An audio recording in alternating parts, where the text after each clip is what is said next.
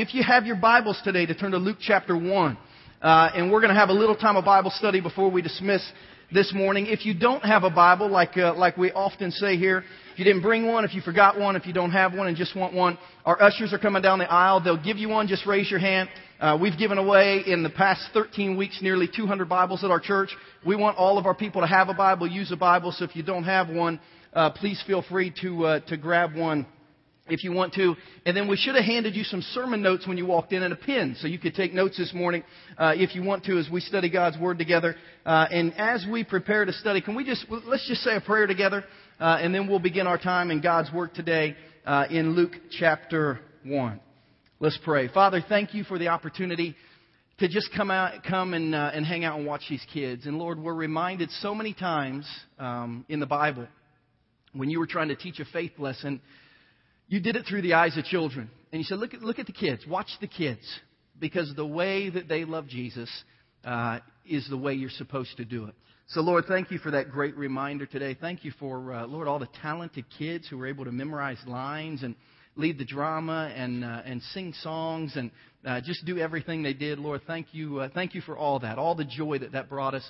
And now, Lord, as we study your word, I just pray that uh, in this Christmas season, you'll remind us what it's all about. Uh, you'll remind us, Lord, the type of people that you came to touch. Uh, and Lord, I pray that in this Christmas week, uh, that maybe you'll just encourage our hearts a little bit uh, by what we learned today. We love you as these things in Jesus' name. And everyone said, Amen. You know, I'll give you one guess as to which one of these kids up here was, was my son uh, in the play this morning. Um, and, and I'll help you guess by, by, by saying this uh, all last week, Danielle was teaching Christian how to slide on his knees uh, across the stage um, through our kitchen back and forth. Uh, the hay bale thing he, he learned on his own, but the, the little guy with the glasses and the guitar, that was mine. Uh, and how scary was it that that girl looked so pregnant? For those of you who have been pregnant, thought, whoa, where'd y'all find a pregnant kid? Uh, and Danielle said, no, that's a, uh, that's a bike helmet, but that was, uh, that was wild. Um, and then Joseph almost threw threw the baby at one of the wise men. I mean, I just I love Christmas music because I love Christmas. Uh, you know, today we heard a little bit about the Christmas family, Mary and Joseph, and uh, we met their son who had a lot of hair for for a newborn baby. Uh, but when we talk about Christmas families and Christmas in general, uh, you know, my mind immediately drifts to other Christmas families who have become a part of my family tradition. You know, I kind of think of my Christmas father, like many of you, uh, as Clark Griswold. Uh, and if you've seen the uh, the movie Lampoon's Christmas uh, Family Vacation, I'll watch that between now and Christmas, and I'll laugh as if I've never seen it before. Uh, I was actually at a gas station last night, and a guy walked in wearing, I mean, a a spot on cousin Eddie outfit with the with the white sweater and like the dark dicky underneath, and he had on white platform shoes and he wore it so well, like I wanted to say to him, "That's a great outfit," but but he was so confident in the way he was wearing. I thought, well, maybe what what if he's not dressed up as cousin Eddie, uh, and that's just who he is? So I didn't say anything, but I desperately wanted to because I recognized it the minute that uh, that I saw it. I think about great great Christmas families, uh, great great Christmas movies. I think about The Family Man with Nicolas Cage. Maybe you saw that movie, which it was was kind of a remake uh, of It's a Wonderful Life.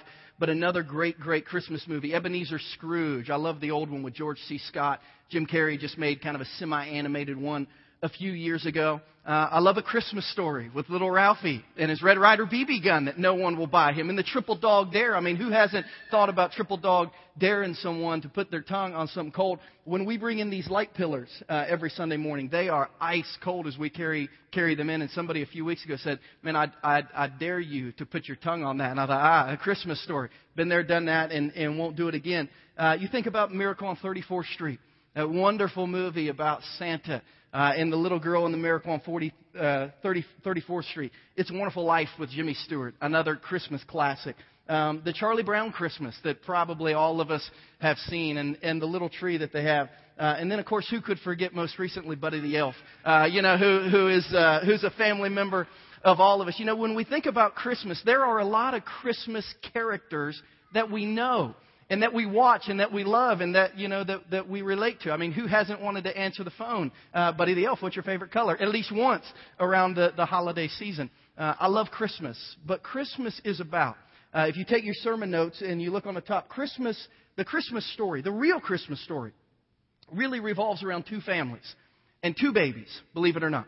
Now you say, wait a minute, I th- you know, I thought it was one family, one baby. Really, as you enter Scripture, in Luke chapter 1, we find out that the Christmas story begins with two families and two babies. And as we follow the Christmas story this morning through the eyes of both of these families, through the eyes of Mary, through the eyes of Joseph, we learn something really interesting about, uh, about how Christmas can touch us and, and the type of people that God is looking to minister to at Christmas. You know, Christmas, first and foremost, as you look at the Christmas family and we check into Luke chapter 1, we'll start in verse 5 reading through this, we find out that Christmas really is for people who are spiritually desperate. And maybe you're here today and you're, maybe today you're spiritually desperate. It's December 18th, it's a week till Christmas, and maybe nothing in your life is going right. Maybe nothing in your marriage is going right. Maybe there's not an answer for the health issue that you're facing or the finance crunch that you're facing. Or this year is going to be a Christmas unlike any other because maybe you're unemployed or you don't have a job. Maybe you find yourself seven days out and, and you're about as spiritually desperate as you've ever been. Uh, if that's you, join the crowd because the Bible has families like that involved in the very first Christmas story. I want to read you the story, by the way, the two families, Zechariah and Elizabeth. Uh, you might know their son more than them. Their son's name is John. We call him John the Baptist. Um, and, and then, of course, the second family, Joseph and Mary and Jesus. And maybe some of you knew, maybe some of you didn't. Bible scholars believe that John the Baptist and Jesus were actually second cousins. Um, the, the Bible says that uh, Mary and Elizabeth are related. We think maybe Elizabeth was Mary's aunt. Uh, so Jesus and John the Baptist, we think they're related. Maybe maybe spent time together as kids. But as we get into the Christmas story, we begin with John the Baptist's mom and dad, Zechariah and Elizabeth. And we find two people who are spiritually desperate. Really, we find two people who have really lost hope spiritually. We start in Luke chapter 1, or Luke chapter 1, verse 5, and we'll go through verse, uh, verse 25. Quite a bit of reading. Try to stay with me. It'll be on the screen behind us uh, as we go. In the time of Herod, king of Judea, there was a priest. You might circle that word priest and just put pastor. John the Baptist's dad was a pastor who was spiritually desperate who had lost hope, who hadn't seen the things in his life that he wanted to happen happen. So in the time of Herod the king of Judea, there was a priest named Zechariah who belonged to the priestly division of Abijah. That, that's just his genealogy. His wife Elizabeth was also a descendant of Aaron. Both of them were upright in the sight of God, observing all the Lord's commandments and uh, regulations blamelessly. They were good folks. But they had no children because Elizabeth was barren and they were both well along in, in years. She wasn't able to have kids and they were really probably too old to have kids, is, is what Luke's telling us. Once when Zechariah's division was on duty and he was serving as priest before God, he was chosen by Lot, according to the custom of the priesthood, to go into the temple of the Lord and burn incense. And when the time for the burning of incense came, all the assembled worshippers were praying outside, and an angel of the Lord appeared to him, standing at the right side of the altar of incense. When Zechariah saw him, he was startled and he was gripped with fear, but the angel said, Don't be afraid, Zechariah. Your prayer has been heard. Your wife Elizabeth will bear you a son, and you're to give him the name John. Now, I want to stop right there, but I'm going to continue quickly. But clearly, Zechariah was praying that he and his wife would have a child. Because the angel said, Your, your prayer's answered, and here's the answer you're, you're going to have a baby. I don't know what, you, what you're praying for this Christmas season, but I want you to know God answers prayer. And maybe it's a baby, and maybe it's your marriage, and maybe it's your job, and maybe it's your health. Who, who knows what it is? But I want to tell you, God answers prayer. So keep praying because at some point in time, God's going to answer that prayer, and what you're praying for is going to happen. Verse 14. He, the child, will be a joy, uh, a joy and delight to you. And many are going to rejoice because of his birth. For he'll be great in the sight of the Lord. He's never going to take wine or other fermented drink. He'll be filled with the Holy Spirit even from birth. Many of the people of Israel he's going to bring back to the Lord their God, and he's going to go on before the Lord in the spirit and in the power of Elijah to turn the hearts of the fathers to their children and the disobedient to the wisdom of righteous, to make ready a people prepared for the Lord. So Zechariah asked the angel, How can I be sure of this? I'm an old man. My wife is well along in years. And the angel answered and said, I'm Gabriel. I stand in the presence of God, and I have been sent to speak to you and to tell you this good news. And now you're going to be silent and not able to speak until this day happens because you didn't believe my words, which will come true at their proper time. Meanwhile, the people were all waiting for Zechariah and wondering why he stayed there so long. When he came out, he couldn't speak to them. They realized he'd seen a vision in the temple, for he kept making signs to them, but he remained unable to speak. Now, when his time of service was completed, he returned home.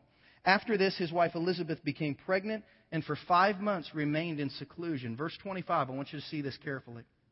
The Lord has done this for me, she said, In these days he has shown his favor, and he's taken away my disgrace among the people. Now, when you first come upon the scene of, of Luke chapter 1, you hear about this wonderful couple. This guy who's a pastor, his wife who's a saint, and we're told they're good people, but we're told that the thing they wanted most in life had not been given to them. And they were spiritually desperate. They were spiritually not only desperate, they were spiritually hopeless. And here's how little hope they had spiritually. When an angel actually showed up and said, The thing you've been praying for forever is actually going to happen, Zechariah's first response wasn't thank you, but no way. It's impossible. I mean, this thing has been going on so long in our life, this thing has been going wrong so long in our life that, that it's not possible that things could finally get better. And it's interesting because we hear a very interesting term from, uh, from Elizabeth when in verse 25, I want you to circle one specific word in verse 25 when she talks about what the Lord has done for her and what getting pregnant has done for her, she says this The Lord has done this for me, and these days he, has shown me his favor, and he's taken away. I want you to underline or circle this word or jot it down on your sermon notes. He's taken away my disgrace. Now, that's a really interesting word. And it's, it's an interesting word because disgrace, embarrassment, shame is why I believe a lot of people in this community don't go to church. Because something in their life something in their past, something they've done, some decision they've made, something that has happened to them leaves them so ashamed and so embarrassed that they feel disgraced. And they think, you know, if I would go to that church and I would get around religious people and I would get around good people and they knew who I really was, I would be embarrassed. This is the type of people that Zechariah and Elizabeth were. They were people trying to live right, but deep down they were embarrassed. They were disgraced. They were humiliated that they felt like their life wasn't together as much as other people's lives were together. And maybe you're in here today and your life is not together, and guess what? You're in the right place. Because our life, the people around you, our lives are not together either. And if we all had to take a microphone today and, and get up in a microphone and tell people what, what was really happening in our life this week, this month, this year, you know what? We, we would all feel a little disgrace.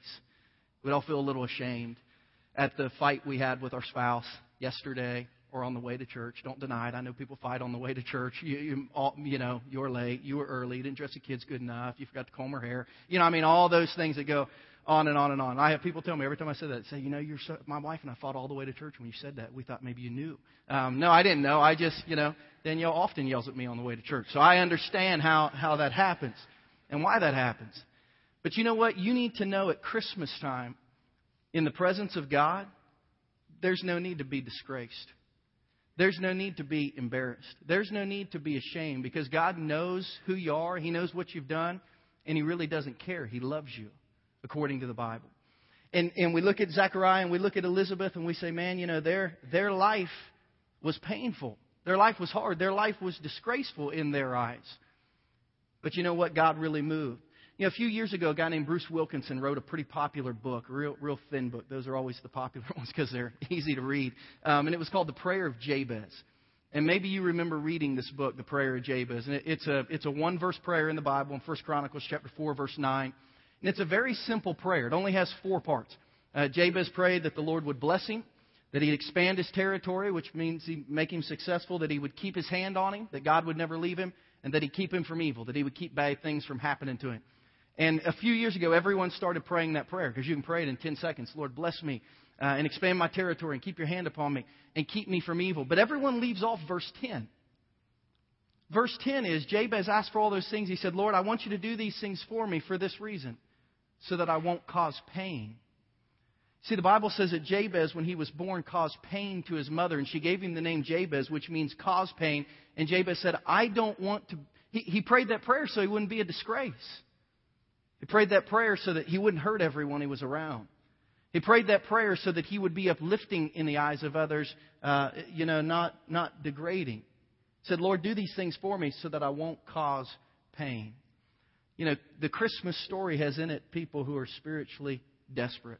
You know, spiritual desperation is not bad. I pray more when I'm spiritually desperate. Are you like me? I mean, when things are going great, sometimes I forget to pray and I'm just, you know, it's really easy. But when things go bad, man, I find myself praying a lot more when things go bad. Spiritual desperation is not always bad because sometimes it brings you much closer to God than, than you would have been. And sometimes in your spiritual desperation, you're, you're like Zechariah. You're praying, God, give us a baby. And God says, okay, I'm going to give you a baby. And you're like, no way. I never thought that would happen. You know, in Mark chapter 9, verse 24, one of, one of my favorite verses in the Bible because it's the way I pray all the time, unfortunately. There's a dad who has a son who's been sick, and his son's been having seizures, and sometimes he'll have seizures around the water or at home, around the fire pit in their house. And his dad said, You know, sometimes these seizures almost kill my son. And, and he asked Jesus to help him, and Jesus said, I, I can help him if you'll believe that I could just put your faith in me. And the father said this in Mark chapter 9, verse 24. He exclaimed, I do believe. Help me overcome my unbelief.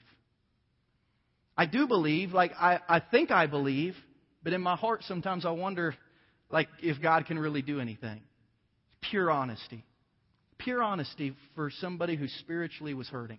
Yeah, I believe God could change a situation, but deep down, I, I don't know if He will. So I pray, Lord, you know, I believe, but help me when I don't believe. You be God, because sometimes I'm really spiritually desperate. So Christmas is for spiritually desperate people. Maybe that you, maybe the only reason you came here today was to watch your son or daughter or grandson granddaughter, niece, or nephew, child of a friend, but deep down you're spiritually desperate, and God had you come here today so that you could hear He loves you, and it's okay. And He can help you. Even when you don't believe enough, He can help you. Christmas is also, if we continue reading through Luke chapter 1, for people who are spiritually determined. And this, you, you're going to find it really interesting where spiritual determination comes from as we move through the midst of Luke chapter 1. If we just continue in the text in verse 26, we meet a young girl named Mary, Jesus' mother. And it says in the sixth month. Now, if we connect that to two verses ahead, you say, what? In the sixth month of what? Was it June? No, in the sixth month of Elizabeth's pregnancy. We just read a few verses before that for five months she didn't see anyone. In the sixth month of her pregnancy, so we're connecting the two stories now. In the sixth month of her pregnancy, God sent the angel Gabriel, same angel, to Nazareth, a town in Galilee, to a virgin pledged to be married to a man named Joseph, a descendant of David. The virgin's name was Mary. And the angel went to her and said, Greetings, you who are highly favored. The Lord is with you. Mary was greatly troubled at his words and wondered what kind of greeting this might be. But the angel said to her, Don't be afraid, Mary. You found favor with God. You're going to be with child, and you're going to give birth to a son, and you're going to give him the name Jesus. He will be great and will be called the Son of the Most High. The Lord God will give him the throne of his father David, and he'll reign over the house of Jacob forever. His kingdom will never end. How's this going to happen? Mary asked the angel since I'm a virgin. And the angel answered, The Holy Spirit's going to come upon you, and the power of the Most High is going to overshadow you. So the Holy One to be born to you will be called the Son of God. Even Elizabeth, your relative, is going to have a child in her old age. And she who was said to be barren is in her sixth month, for nothing is impossible with God. Verse 38, Mary said, I'm the Lord's servant. May it be to me as you have said. You're the Lord's servant. I'm the Lord's servant. Whatever God wants to do in me is cool. We see someone very spiritually determined to live a life that God has planned for. I'll do whatever God wants me to do. Let me ask you, are you in a position today that you would do whatever God wants you to do? And don't answer that question without thinking about it. I mean that this way. If you were to go home tonight and go to bed, and in the middle of the night, an angel were to wake you up, and after you got done having a panic attack or fainting, or when you came to, and that angel was still standing there, and he said, Hey, I'm from God, and God says, Do this. Would you, does God have a blank slate with your life to ask you to do whatever He wants you to do? Maybe God wants you to do something as simple as forgive your spouse for how they've hurt you. You willing to do whatever God wants you to do? Maybe God wants you to do something as simple as forgive one of your children, or maybe forgive a parent for how they've hurt you. Are you willing to do whatever God wants you to do? Maybe God wants you to finally this year make some tough decisions to get out of debt so you can be more financially secure. Maybe God wants to say, we haven't even talked about big things yet. Maybe God wants you to quit your job and go be a missionary. Are you willing to do whatever God wants you to do? Because that's what Mary said. Mary said, look, I'm cool. I'm, I'm pregnant. Wow. Uh, okay. Whatever God wants. If God said it, I'll do it. I want you to go to verse 28. If, if the word that described Elizabeth was disgraced, in verse 28, the, the word that describes Mary is highly favored. The angel went to her and said, Greetings, you who are highly favored. Elizabeth was disgraced. Mary was favored. That highly favored means she was one of God's favorites. The angel came to Mary and said, Hey, did you know that you are one of God's favorites? It's interesting when you think about your favorite things. Did any of you see the, the have any of you ever seen The Sound of Music? Me, me neither. Uh, you know, I, I don't watch movies like that either, but I've heard about it. Um, and in this movie, it came out in 1965. Um, in this movie, the, there's a song that came out that's been incredibly popular. It's called My Favorite Things. Um, and there's some weird lady that runs around the mountains with a group of kids singing, singing songs, from what I understand. And, and she sings a song that, that goes something like I, I've got the words down because I don't have them memorized. Uh, Raindrops on roses and whiskers on. Yeah, y'all have seen the movie. She knows how only the ladies answer, except for that, except for that, uh, except for that one guy who really loves his wife. It's about his wife. He doesn't love the, mu- the movie. Um, bright copper kettles and warm woolen mitten. You know, those are weird things to think about when you're miserable. But she said, you know, she's telling this group of kids, when I'm miserable, I think about this. These are my favorite things.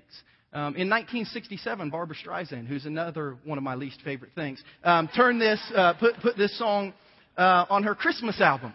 And it became a Christmas song. It's not a, it wasn't meant to be a Christmas song, but it is a Christmas song now. My favorite things. God told Mary, You're one of my favorites. You know, I think of my favorite things, my favorite food. Like if I was on death row and I could eat one last meal, I mean, that's how I think of my favorite food. If I had one meal to eat before I died, it would be steak and french fries. That's what I would eat before I died. And like the thick crinkle cut fries. That, that's, if I had one meal to eat, I would eat steak and french fries. My favorite movie of all time is the movie Rudy. Uh, with the Notre Dame football player. My dog is named Rudy because of the movie. Yes, it's pathetic, but it's, yeah, it's better than the sound of music. I promise you. It's a tremendous movie. Um, I may or may not have cried during that movie every time that I watch it. Uh, my favorite TV show was 24. It's off the air now, but I mean, I you know I used to dream about being Jack Bauer, and you know I'd have like Nerf gun fights with Christian where I'd be Jack Bauer and he would be the bad terrorist, and I would always win because Jack Bauer always wins. Um, my favorite cartoon was Scooby Doo, you know, which I don't know why that's not. I mean, uh, the cartoons that we watched when we were kids are so much better than the cartoons that our kids have now. I mean, great cartoons. Love Scooby Doo. My favorite season is fall. Man, I, I, I told one of the uh, one of our high school kids walking in today, if I could wear a hooded sweatshirt every day of the year, I mean that that is that's my comfort zone. Is fall. I love when the leaves change and start falling off. My my favorite holiday is Christmas and New Year's. Uh, I, I love the Christmas time. I love New Year's. Uh, my favorite spiritual holiday is Super Bowl Sunday. Uh, that's the day where I get, um, you know, I, I draw real close to God on that day. Uh, my favorite sports team, unfortunately, this year is the Ohio State Buckeyes because they're they're terrible. But hopefully, that will get better. My, my favorite fast food restaurant is In N Out Hamburgers. If you've ever been to the West Coast and had an In N Out hamburger, you almost can't eat anyplace else because they're so good. There are some things that I have that are my favorite things. I just, they're, they're things I go to anytime that I can around them. And Gabriel comes and he tells Mary, You're one of God's favorite things. And he loves the way you live your life. Why? Because Mary said, I'll do whatever God wants me to do. I'll do whatever God wants me to do. There are very few people in the world that are this spiritually determined that they'll do whatever God wants them to do. But it's interesting because five times in Scripture, we meet a woman who can't get pregnant. Mary is the exception. She could get pregnant, but she didn't. Five times, in, four times in Scripture, we meet a woman who can't get pregnant, but they're so spiritually determined to live for God that they have this type of prayer to God God, if you would just give me a baby, you can do whatever you want with this baby. They're not going to be on the screen, so you don't have to write them down, but we see this with Abraham and Sarah. And Sarah has a son, Isaac. After not being able to have a son forever, God blesses her with Isaac. We see this with Samson, what we call the, you know, the Bible's strong man. Samson's mother could not get pregnant. In her misery, she prayed. God gave her a child that he would use in a ma- major way. We see this in the name in, in Hannah. Uh, it's one of my, my favorite uh, names for a girl because the biblical Hannah was such a devout uh, believer in God and, and her son Samuel. She begged God, God, just please give me a child. And she had a son named Samuel uh, and Samuel became the great priest of God. Of course, then there's Elizabeth and John the Baptist and Mary and Jesus. Five women in the Bible that we, we say have what we would call a, a supernatural conception, where they couldn't get pregnant unless God touched them in a special way, and He did. And the one thing that all these women had in common is they were all determined in hardship. Their lives were not easy. Their lives were not happy. Their lives were not perfect. But man, they were determined to just keep moving forward spiritually and be whoever God wanted them to be. It reminds me of the verse in Job 13, 15. When, when we started the church, I, I kind of claimed this verse because people would try to tell me how hard that planning a church was and starting a church. And the, the reason we knew we were supposed to is we just felt like God told us to. But I kind of claimed this verse early on. Job said it when he was going through his misery. He said, Look, even if God kills me, though he slay me, I'll trust him. And God's looking for Christians who will say this Listen, God, even if it kills me to be who you want me to be, even if it kills me to forgive someone who's hurt me so bad, even if, for, for, even if it will kill me to, to uh, you know, to, to go through unemployment right now, even if it will kill me to do this, if it will draw me closer to you, I want to do it. And that's what Mary was saying God, whatever you want. This is not going to be an easy thing, but whatever you want, I'll do it. So we know that Christmas is for people who are spiritually desperate. Christmas is for people who are spiritually determined, but Christmas is for people who are spiritually dependable. It's a really interesting characteristics that we find out of Jesus' father, Joseph, uh, who, who we saw almost drop the baby over here in the little play that we watched. And we actually find his story in Matthew chapter 1. And you can turn there in your Bibles. It's just a few pages to your left for those of you who, who are kind of brand new to the Bible. If you've got your Bible open, if you start turning back towards the front, we're in Luke. You'll go past Mark and you'll find yourself in Matthew. Uh, and in Matthew chapter 1, we read the story of, uh, of Joseph. Man, who has to be one of the most interesting characters in the Bible. I mean, we say, yeah, Mary was really spiritual. How spiritual do you have to be for your girlfriend to get pregnant without you ever sleeping with her and actually believe that? You're either really dumb or really spiritual or really desperate in, in one of those ways. And Joseph, when he heard it, you know, he didn't take the news well at first. And in those days, if you were engaged, it was a legally binding act. So in order to get unengaged, you had to get legally divorced. Um, so being engaged was as serious then as being married. And he and Mary were engaged, and he found out she's pregnant. And he thought, well, I'm going to have to end this. Probably a wise decision. Any of us would have done the same thing. But look what happens in Matthew chapter 1. We'll start in verse 18 and go through verse 24. This is how the birth of Jesus Christ came about. His mother Mary was pledged to be married to Joseph. That means legally engaged. But before they came together, that means before they came together. You understand what that means, right? I mean, I, I don't have to spell that out for the young kids in here. Before they came together, um, got together, slept together. You, you get it. Um, she was found to be pregnant through the Holy Spirit. Huh, how about that? Verse 19. Because Joseph, her husband, was a righteous man. That means a good man in our vernacular and he didn't want to expose her to public disgrace, there's that word again, he had in mind to divorce her quietly. So he was done. He was going to do it the right way, but he was done. Verse 20, but after he considered this, an angel of the Lord appeared to him in a dream. And he said, Joseph, son of David, don't be afraid to take Mary home as your wife, because what's conceived in her is from the Holy Spirit. She's going to give birth to a son, and you're to give him the name Jesus, because he'll save his people from their sins. All this took place to fulfill what the Lord had said through the prophet. The virgin will be with child and will give him and birth to a son, and they will call him Emmanuel, which means God with us. So Joseph woke up and he did what the angel of the Lord had commanded him, and he took Mary home as his wife. Let me ask you this question Can God trust you to do the right thing, even when it's really hard?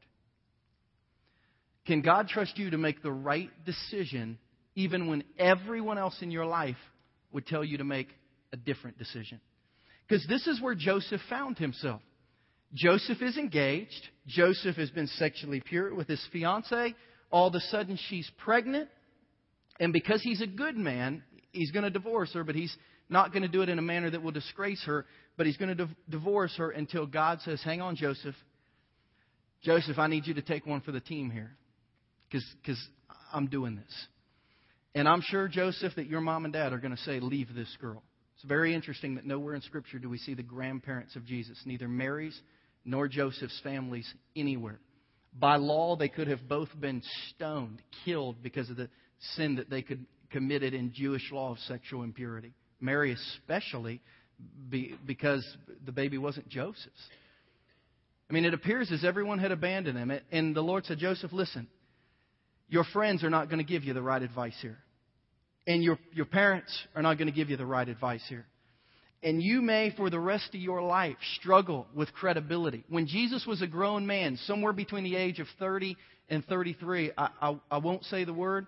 One day I'll teach through it in John chapter 8. The Pharisees basically called Jesus the word that starts with B A S T um, because everyone knew that Joseph wasn't his real dad. And the Pharisee said, "You don't even have a you don't even have a dad." Nobody even knows who your dad is. It's 30 years later. Joseph would never live this down. But God knew that He could trust Joseph to do the right thing, even though it was the hard thing, even though it would hurt his reputation in the eyes of people who would never know better. It would harm his reputation forever. But God knew Joseph was dependable. And God knew that if Joseph knew God was saying, do this, Joseph was going to do it, and he was just going to keep doing it until God said, stop. Reminds me of the verse Luke 16:10. Because Joseph was trusted with a lot here, but somewhere along his life, Joseph had proven himself faithful to God. And in Luke 16:10, the Bible says, "Whoever can be trusted with very little can be trusted with much." And what we find in Joseph is someone who apparently, in God's eyes, had always done things the right way. Someone who, in God's eyes, had been in very uncomfortable situations before, but instead of taking the easy way out, he did what was right. And God said, Yeah, I can trust this guy because I've watched this guy. And when things get difficult and when family starts bailing and friends start bailing, he always does the right thing. I can trust this guy. And he found this girl who would do anything. And he found this guy that he could trust in any circumstance. And he said, This is the couple to raise Jesus. They'll put him in an environment to be who I need him to be. So Christmas is for people who are spiritually dependable. You know, have you been faithful this year with the things in your life? Faithful with how you've loved your spouse? For those of you who are married, can you look back on 2011 and say, you know what, this year I've really loved my spouse the way that the way that uh, that God would want me to. I've been a faithful husband, a faithful wife this year. Can you say you've been faithful parents?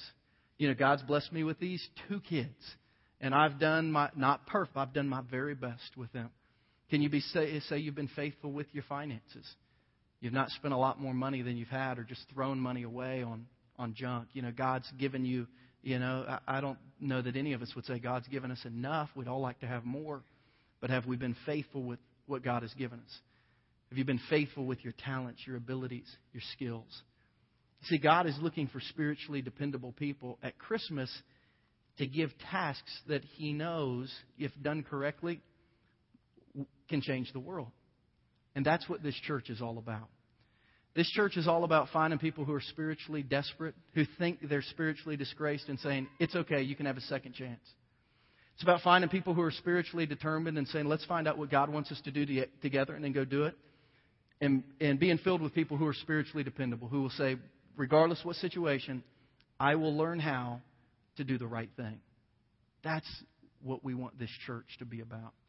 And if you're in here today, again, maybe you just came to listen to a little kid sing today, but instead you ended up today hearing from God, and God said, Today you need to know I can help you. Today you need to know I love you. Today you need to know you can have a second chance. And I just I just want to pray for you. So I'm going to ask everyone in here to just bow your heads and close your eyes. And as we close today with every head bowed and every eye closed, you know, we never close a service at Journey Church International without giving people the opportunity to become a Christian. You say, what exactly does that mean? It means that you recognize that the God of the universe loves you. And that while you don't measure up to his perfect standard, that's okay because he'll forgive you. But he desires to have a relationship with you. Doesn't just desire for you to go to church, he desires to have a relationship with you. So, well, how do I become a Christian? Do I have to sign something? Do I have to get baptized? Do I have to go to a class? No. The Bible says literally you just believe in your heart. You believe in your heart that God loves you, that He sent His Son to live and die for you, that you can be forgiven and that you can live for God. And then you confess it with your mouth. You say, What's that mean? It means you say a prayer. So I don't know how to pray. I, I'm going to pray for you with heads bowed and eyes closed all over this auditorium. I'm going to say a prayer. And if today is the day you came in spiritually desperate, but you need God, today is the day that you want to become more spiritually determined. Today is the day that you want to begin, maybe for the first day, being spiritually dependable every head bowed and every eye closed, if today's the day you want to become a Christian, because you've never done that before, but God has spoken to you and said you need to take this step today, then just pray these words. You don't even have to pray them out loud. I'm going to say a prayer. You can repeat it in your heart, in your head. God will hear your prayer today. Just pray this Dear God, I need you in my life. I recognize that you love me, that you will always love me no matter what and that you can erase anything before this moment and allow me to start brand new. So I ask you today, God, to forgive me of the things in my life that I've done that you would not have approved of. And ask you to change me to become who you want me to be. Help me to become determined to live for you. Help me to become dependable living for you. And bless me to go and make a difference in the world that I live in. With every head bowed and every eye closed, all over this auditorium, please nobody looking around out of respect for the privacy of those around you. If you just prayed that prayer today, say, Christian, today I just became a Christian. Would you just slip your hand up so that I can know all over this auditorium from front to back? Just slip it up and you can put it down real quickly. Christian, I just prayed with you today. Wonder how many today in this auditorium, while we're still in a state of prayer, would say, I'm pretty spiritually desperate right now. I'm facing something that I don't even know if God can help me with. And you need prayer. I'm not going to ask you to raise your hands, but if you're in here today and today you find yourself a week out from Christmas pretty desperate, just let me pray for you. God, I pray for the men and the women, the teens in this congregation today who find themselves just kind of at the end of their rope spiritually. You're wondering if this will be the last marriage, uh, the last Christmas they ever spend with their spouse. Maybe this is their first Christmas away from their spouse. Maybe for uh, for a mom or a dad in here, this will be the first Christmas morning they don't have their kids with them because of some kind of joint custody situation. And it's going to be a hard week and a hard holiday. For some in here, this will be the first Christmas they've spent without a mom and dad who have gone on to heaven, or a grandma or a grandpa. So, Lord, I just pray that you will touch, like you touched Zechariah and Elizabeth, desperate people who didn't have much hope. Touch the people in Journey Church International today who just need your encouragement, who up until this point have felt disgraced, embarrassed, ashamed at their life, but who need to understand and realize that you give them a second chance. Help that to happen today. Speak to their mind and heart. Let them know. No more embarrassment, no more shame. Things can become brand new. Lord, just comfort them this Christmas and New Year's season. Uh, Lord, be with our church. Be with our church on Christmas Eve as uh, we reach out to a lot of people in the community. Um, just help us to make a difference for you. We love you. Let's see things in Jesus' name today. And everyone said together, Amen. Here's what we're going to do just before we. Uh